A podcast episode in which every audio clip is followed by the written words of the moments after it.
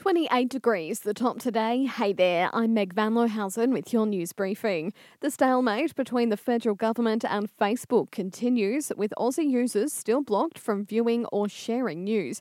Facebook is unhappy with the government's push to force tech giants to pay for the local news content on their platforms, while federal member for Fisher Andrew Wallace says Australians won't be bullied into submission. I don't know what's going on with Facebook. They've totally lost the plot. I'm calling upon all Australians to boycott Facebook just for one day. On Saturday, the 20th of February, 25 million Australians. That'll have a direct impact on Facebook's bottom line. Most news on the Sunshine Coast has been impacted by the changes. Wishlist and RACQ LifeFlight Rescue both working to have their pages restored after getting caught in the crossfire.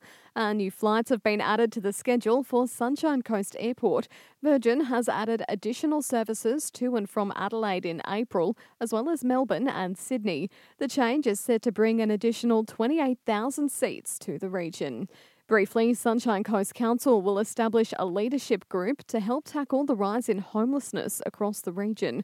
The group will coordinate a pilot overnight accommodation project, which would see the potential use of council facilities such as venues and car parks. In sport, the Sunshine Coast Falcons are back in action this weekend. The boys will play at home for the first time since 2019, while the girls will play their first ever trial match. CEO Chris Flannery says it's an exciting day for the club club and for the team. It's a, a, landmark day for us to have our first female team playing. They're playing down at Wynnum against the Wynnum Manly Seagulls before the Broncos and Wynnum game. So it's going to be a, a big night for the girls. They're all a bit nervous, but they're pretty excited to get out there in the Falcons colours.